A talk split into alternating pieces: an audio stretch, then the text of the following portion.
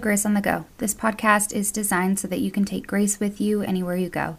This episode is a sermon from Sunday, April 3rd, 2022, called Choose Church from the Being Challenge, given by Pastor Chris Simmons. The scripture passage highlighted for today comes from the book of John, chapter 3, verse 16. For God so loved the world that he gave his one and only Son, that whoever believes in him shall not perish, but have eternal life. So it's great to be with you as we're here um, uh, choosing church, right? The last sprint in this 40 day challenge of the Being Challenge. And as I, I kind of made the joke before that a pastor telling you you should go to church is like a car salesman telling you you should buy a car, right? But uh, when I take that, I, I take it seriously because I think of before becoming a pastor, before it was even on my mind, before the Holy Spirit even said, you're going to become a pastor one day, um, I was a dance instructor. If you didn't know that, we taught ballroom dance respectively in Chicago for a long time, and we did these ballroom dance competitions. And oh man, like when you were successful, like we were, uh, not, without being prideful, we were successful in what we were doing, which meant when you went to a ballroom dance competition, you had a lot of work you had to do. I like how I'm looking at her, like, right, honey? Yeah, but um, we had, you had so much work you had to do. You'd get there Thursday night, and then you'd be up at like four in the morning, and you got to get yourself ready. You got a spray tan? I know, right? That sounds glorious, right? I don't do it for Sunday worship yet. So, um, but you'd have to get up, you'd have to be covered in spray tan, you got to get your, you know, makeup, she's getting makeup, eyebrows down, sparkles, everything like that. And then you got to go help your student at like 6ish a.m. to get their hair ready, because then everything that starts dancing starts happening at 8. And then you're dancing all the way until like 11 p.m. And you're like, oh, and then you finally have like pro shows and things that people are watching. It's like 1 a.m., you're limping to your hotel room to go to sleep by 2 to wake up and do it again Saturday morning you get like you know three-ish hours of sleep right? She's reliving it. I don't want her to like break down right now. But like you get three-ish hours of sleep two days in a row and you do the whole thing again. You got to get yourself ready. You got to sparkle. You got to smile somehow um, on like three hours of sleep over the past two days. Do it all the way and then saturday nights were so long because you, you, you, you danced all day and if you did 100 entries you're like limping. Your feet are bleeding and you're like i just can't wait for this to be over and you do this dinner and you dance more at the dinner and you're getting back to your hotel room like 2, 3 a.m. And you're like, oh, finally. And when we, when we first got married and we were both in this business, oftentimes that Saturday we were like, we're done. We can't wait to sleep in. We're definitely not going to church tomorrow because church started at 10 a.m., 10 10 a.m., and we were usually like an hour, hour and a half away from where our church was. We're like, oh, that means we're going to have to get up and start getting ready at like 7. That's another night of three or four hours of sleep. There's no way we're going to church tomorrow. So we wouldn't go to church. And then Monday would roll around, and I'm going, golly, you know, I am still so tired. And Tuesday would roll around. I'm like, gosh, not only am I tired, I'm like sick of people. I've been with people all week, and not, I'm not like that anymore. I love you all. This is. this is years ago, right? I'm like, gosh, you know, I'm just, what's wrong with me? And then Wednesday rolls around and you're still not feeling better. And after about two, three times of dance competitions like that, you'd have like about four-ish over the course of the year. Samantha and I just looked at each other and were like, you know what, no matter what tomorrow, we're going to church. We just decided that. It wasn't like an executive decision. It was just like we felt inspired, we got to go to church. So we'd sleep it'd be a third day in a row of like three ish to four ish hours of sleep. We get up, pack up, and we would go to church. And I'll tell you what, Monday would all of a sudden roll around, and it wasn't that bad anymore. And neither was Tuesday. And I wasn't so sick of people anymore, right? I felt reinvigorated after a long week of a lot of dancing. Uh, my feet are bleeding. I'm limping into church, grabbing stuff. Like, I felt so much better. Now, I don't tell you this story to guilt you into anything, right? If you're, you know, like sports tournaments and things happen and you have a late night and you don't make it to church, that's okay, right? But I'm telling you my story not to make you feel bad, but how it really fundamentally changed me when we started to decide, like, we're going to choose church, kind of no matter what.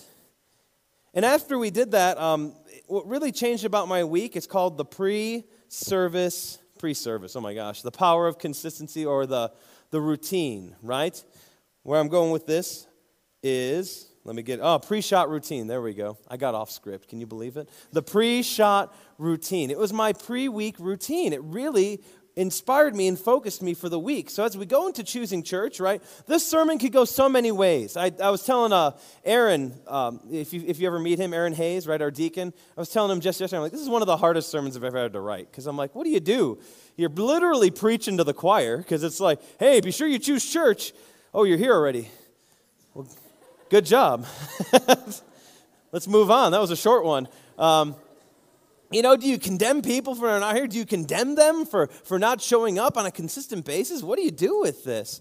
So we kind of went with a theme that, that inspired me personally, and it was those, if you can go back one, it was those two, those two parts right there. The power of consistency and the importance of hearing good news are kind of our, our key themes over here. So, and then you can go to the next slide, which was the power of consistency, right? The consistency of going to church, right? A lot of the power in that is in the pre shot routine. I don't know how many people have done sports in here. We're going to use a couple sports analogies, though. Um, you know, I didn't know doing this challenge was going to help my golf game. I'm not kidding, right? Until I did this research, I'm like, oh, I don't do this. And we're going to watch this. We're going to watch Tiger Woods in his pre shot routine. And I realized in my golf game, I don't do this. He's golfed with me, right? Sometimes it's great. Sometimes I just walk up and hit the ball, and then I say a bunch of words. And uh, then I go to church the next day and I ask for forgiveness. But uh, let's, go, let's join together and let's watch Tiger Woods pre shot routine. Hey, in this video, we are going to learn from Tiger Woods and other tour players about how to have a good pre shot routine. There's a few consistent elements that you're going to see in all of these players' routine. The first one's going to be some kind of rhythmic practice swing before they hit the ball. So you'll see that he's going back and forth, balanced finish. The next thing that we're going to see is him standing behind the ball and picking a target and an intermediate target close to him. So one out in the distance and one close to him. He puts the club down, his feet move back and forth. He has his eyes looking at the target and then he recreates the motion. All right. This one found the right side of the fairway. Good shot. Good shot, Tiger. Right? I wish I hit the fairway a little more often, but it's because I don't do that. And I say that we show you this idea of a pre shot routine because it's not uncommon in almost any sport. Because the purpose of a pre shot routine is to gain focus right? You saw him, it's like gain a rhythm was one of the things he talked about, the shuffling of his feet, staying loose, staying focused on those targets, not just that he had, but also to, to keep him consistent.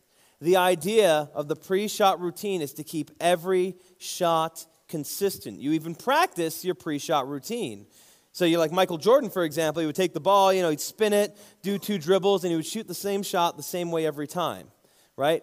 Go ahead and you can show the next clip for me. We'll actually get Michael Jordan here. So watch this. This is a free throw. Practice. He knew when the routine went well, he could close his eyes and always be able to hit that same shot. And I tell you that because it brought his focus. It brought him back to the fundamentals, the things that he practiced all the time. And with this pre shot routine, it's meant to eliminate all variables. Do you think there are a lot of variables when you're a professional athlete, maybe? Probably a few, right? Michael Jordan, for example, in a basketball game, you got literally opponents, right, that are by you. You got crowd noise. You got all these variables. You got people in the stands booing you because they want you to miss. They want their team to win. Or in golf, right, the wind, the rain, storms, any sort of conditions are all these different variables that are trying to throw off your game. Even Tiger Woods with like his personal life, you saw kind of the struggle he went through there when his personal life was going poorly. His golf game took a downturn because he couldn't quite shake all these variables that were putting pressure on his game. So I say that as we look into this, right? The pre shot routine eliminates all variables and it's meant to bring you back to the basic fundamentals. The fundamentals, the most basic of things that you always do, right? How many, go back to that slide for me. I'll let you know. Good. You take a look at that. How many golf swings do you think Tiger Woods has taken? Thousands? Millions? Hundreds of thousands, right? How many free throws do you think Michael Jordan shot in, over the time of his career? Thousands? Hundreds of thousands? Maybe a million? Who knows, right? It was a lot. But you see, every time they had this pre shot routine, it was meant to take them back, right? Eliminate the variables. Michael Jordan knew every time when he closed his eyes and he did that same pre shot routine, the rim was always 15 feet away. He was always holding the basketball, probably wearing the same shoes he always did. If you didn't know this, he wore his North Carolina shorts underneath the Chicago Bulls shorts. He was even wearing the same shorts that he wore for every game, right? Everything was consistent. He could eliminate the variables so well that he could close his eyes and still make the shot. Same thing for Tiger, probably wearing the same shoes he always does, holding the same golf clubs he always used, same glove. Everything was meant to eliminate all these variables, to do the same thing that you've done a thousand times before. And that's what brings us, brings us back to here today. That's why we choose church, because church is the pre shot routine for the Christian life. It's meant to bring you back to the message you've probably heard a thousand times, if not more, before. Right? Can you skip, uh, skip ahead and go to that verse for me? Right over there. Anybody seen this verse before? Anybody heard of it? John 3:16? Right? You might you might have heard about it. If you haven't, this is the best news you're going to get all day. And I say that seriously, right? I've had a day where this was brand new to me and it was amazing. It was an amazing day. I'll tell you that story sometime. But John 3:16, right? And a lot of you probably haven't memorized right? For God so loved the world that he gave his one and only Son, that whoever believes in him shall not perish, but have eternal life. It's a free throw you've shot a thousand times before. It's a golf swing you've swung a thousand times before. You might even see this message in church sometimes, right? It's like you see John 3.16 on the list of readings and you roll your eyes. You're like, oh, what am I going to get out of this? I know this. I've heard it a thousand times before. But you see, life is very often full of distractions, right? There's a lot of crowd noise. There are a lot of things trying to derail you off this, this Christian life, off this Christian path, to shake your game, to draw your attention away from those fundamentals. And that's why this pre shot routine is always there for you, to bring you back. Draw you back to the core, which is that, that every Sunday you would hear here, at least if not every Sunday, every day you show up here, you'd hear that message for God so loved the world that he gave his one and only Son for you. And that because you believe in him, a gift given to you by the Holy Spirit, that because you believe in him, you shall not perish, but you shall have eternal life. If we go to the next point over here, continue with that power of consistency, right? The power of consistency builds upon the foundations, right? So you got the foundation. You already know. You got John 3:16. You got the gospel. All right. I've got the very essence of what it means to be Christian. Christ for me, the things that have done for me so I could be saved. Right? It's just like layup practice. I've done this layup a thousand times. I've got it. It's just like theater rehearsal, right? You go to the theater, you go, you practice every day, so then when it comes to showtime, all the other variables don't get to you even though a show is, if you've ever been in a show, it's nothing like doing rehearsal, right? Something changes, electricity in the air, but when all those variables come in, you still perform on those foundations because the power of consistency prepares you to build upon those foundations.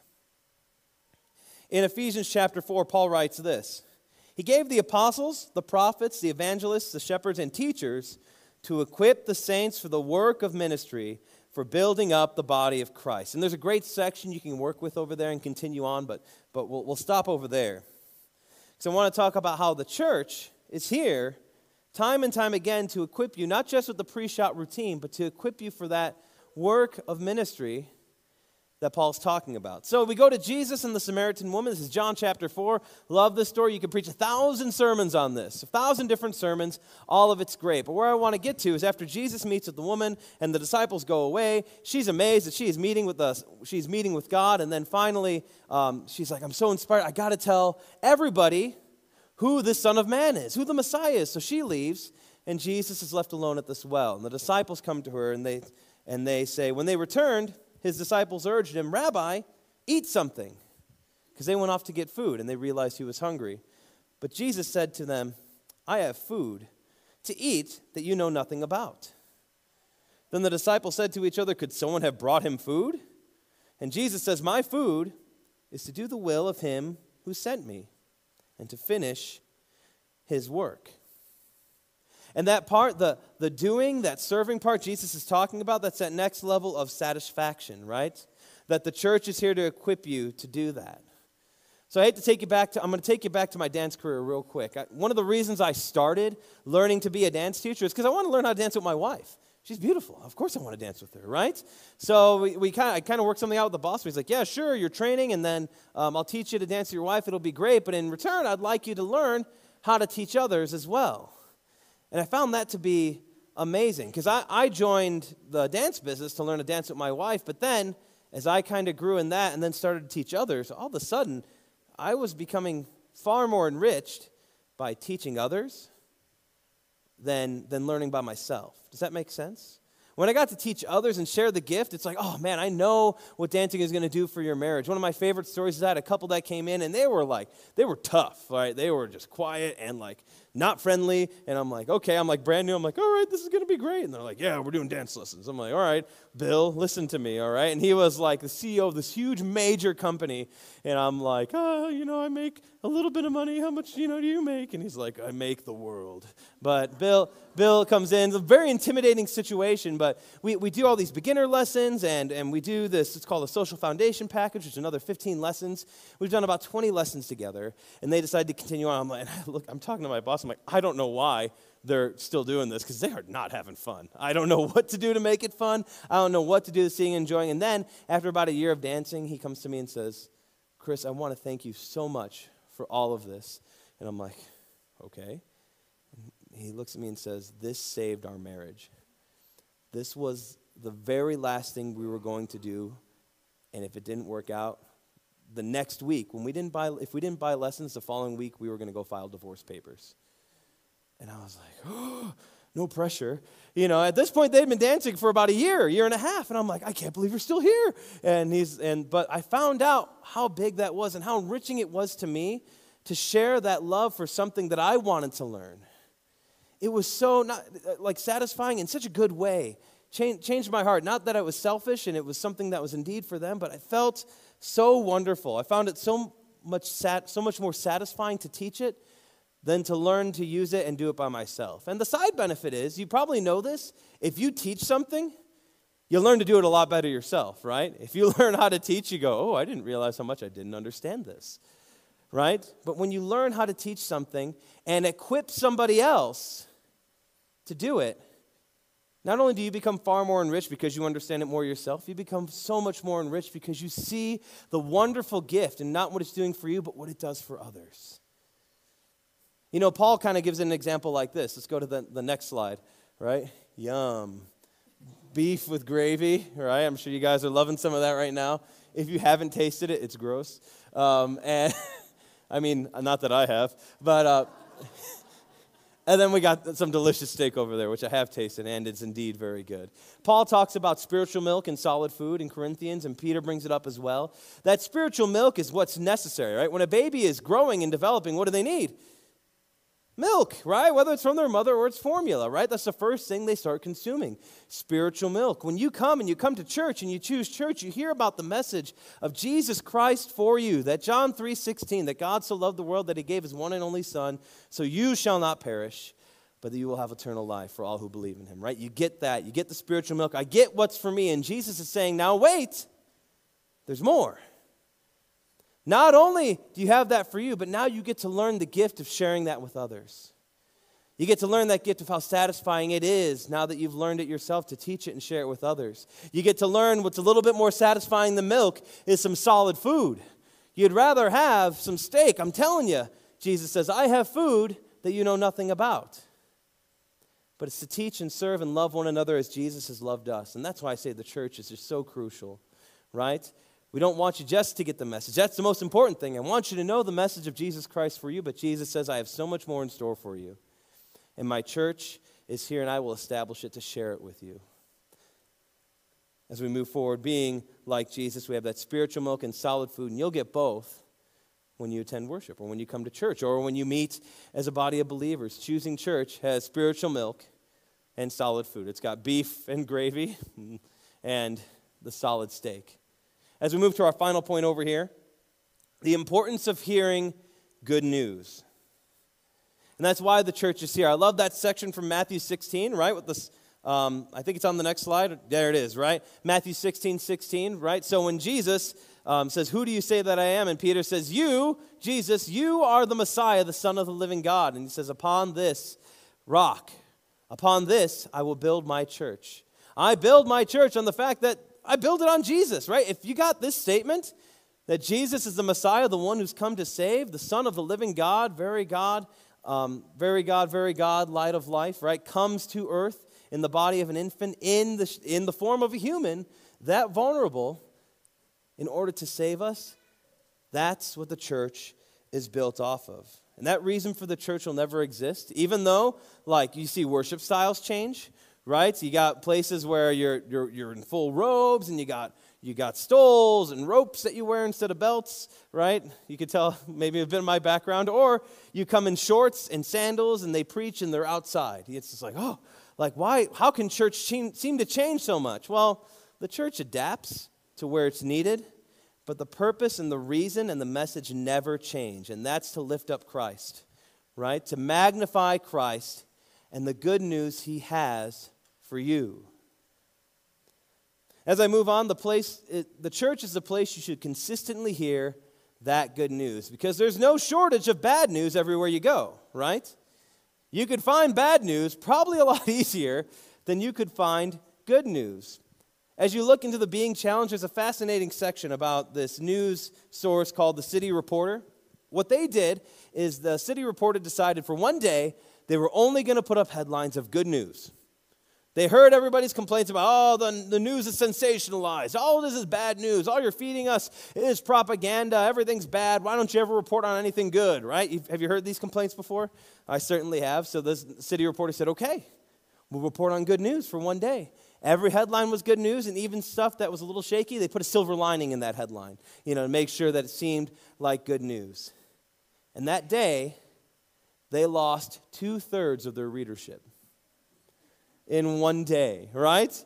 And you, you laugh because it's so ironic, right?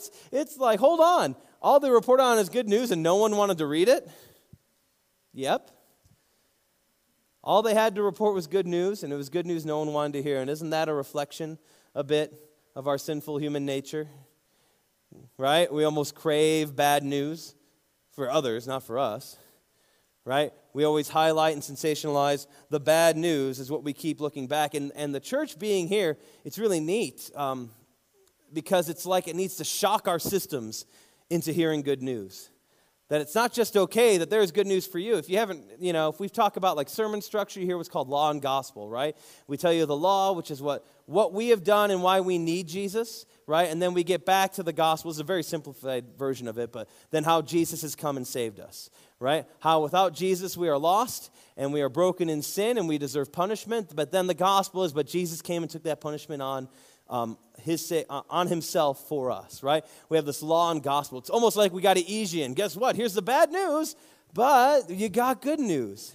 It's like we got to ease you into it. And it's a great way to um, be, you could say, relevant, right? Talk about the things that are going on in life in a broken world. But it's also ironic that we got to ease you a bit into good news because we're so used to the bad. So, as we kind of wrap up here, I got, you can go to the next slide for me. We often separate our lives into past, present, and future. God sees us all in all of our, all of our being, all of our eternity, the plans that we've had before, and, and knitting us together in the womb. But we kind of have these three past, present, and future. So I'm going to make sure I cover the good news basis today. And I'm going to make sure you get good news for your past, God's faithfulness in your past. I want to make sure you hear good news for your present, God's power in your present. And then God's hope in your future, to make sure you have good news for your future. And I got three verses as we wrap up today Colossians chapter 2, verses 13 through 15. Here, Paul writes, When you were dead in your sins and in the uncircumcision of your flesh, God made you alive with Christ. He forgave us all our sins having canceled the charge of our legal indebtedness, which stood against us and condemned us, he has taken it away, nailing it to the cross. Maybe today you need to hear about the things that have been done in the past, the things you've done in the past that you know should be held against you, and, and the things that God should rightfully hold against you, right? In order for justice to be served. That in fact, those things, the things that wake you up at night, I tell people just once in a while, I remember the dumb things that I've done in my life, and they like to come like as I'm going to bed and keep me awake. Satan says, Hey, do you remember this thing you did? Idiot. I go, Oh man, I can't believe that I did that. Those moments where you just have those shocks of, I can't believe I did that and how terrible it was. Know that that was nailed to the cross. And nailed to the cross as Jesus' blood ran down that cross, covering that sin that was nailed to the cross and forgiving you for it. So know that you have the good news of what's happened in your past, but maybe you need God's power in your present. Here we continue. It's in uh, Philippians chapter 4, where Paul writes, I'm not saying this because I am, I am in need, For I have learned to be content, whatever the circumstances. I know what it is to be in need, and I know what it is to have plenty. I have learned the secret of being content in any and every situation, whether fed or hungry, whether living in plenty or in want. I can do all things through him who gives me strength. Or more popularly said, I can do all things through Christ who gives me strength. Maybe you're in this time of, of your present where you've got so much. It's like, Lord, I am overwhelmed by, by the blessings that I have and the plenty that you've placed me in, and I don't know what to do with it. Lord, help me with, with what I have. I, I don't know how to best serve you, or I, I just feel like I'm drowning in the things that are going on. Or you're in that time of want. Lord, I don't know how we're getting food on the table tomorrow. Lord, I don't know. Uh, I'm so dissatisfied with my job and the hours I put in, or I'm dissatisfied with the function of what I'm doing. Lord, I need your power. I need your strength. I feel like I need your support right now. And know that God's power is there, giving you strength in those tough times, in the present, even now. And then, of course, for our future, Revelation 21, verse 3 and 4. And I heard a loud voice from the throne saying, Look, God's dwelling place is now among the people and he will dwell with them. They will be his people, and God himself will be with them and be their God. He will wipe away every tear from their eyes. There will be no more death, mourning, or crying, or pain, for the order, the old order of things, have passed away. If you're looking for your future and you're just waiting for some of the old order of things to pass away, the pain, the anxiety of things that are coming up, the, the future. It could be the mourning, right, of, the, of what future will look like without somebody. It could be just the, the pain you're going through and what's the pain going to look like tomorrow. Know that God indeed seeks to be close to you. And that in the future there will be no pain or grief. He will indeed wipe away every tear from their eye, and there will be no more mourning.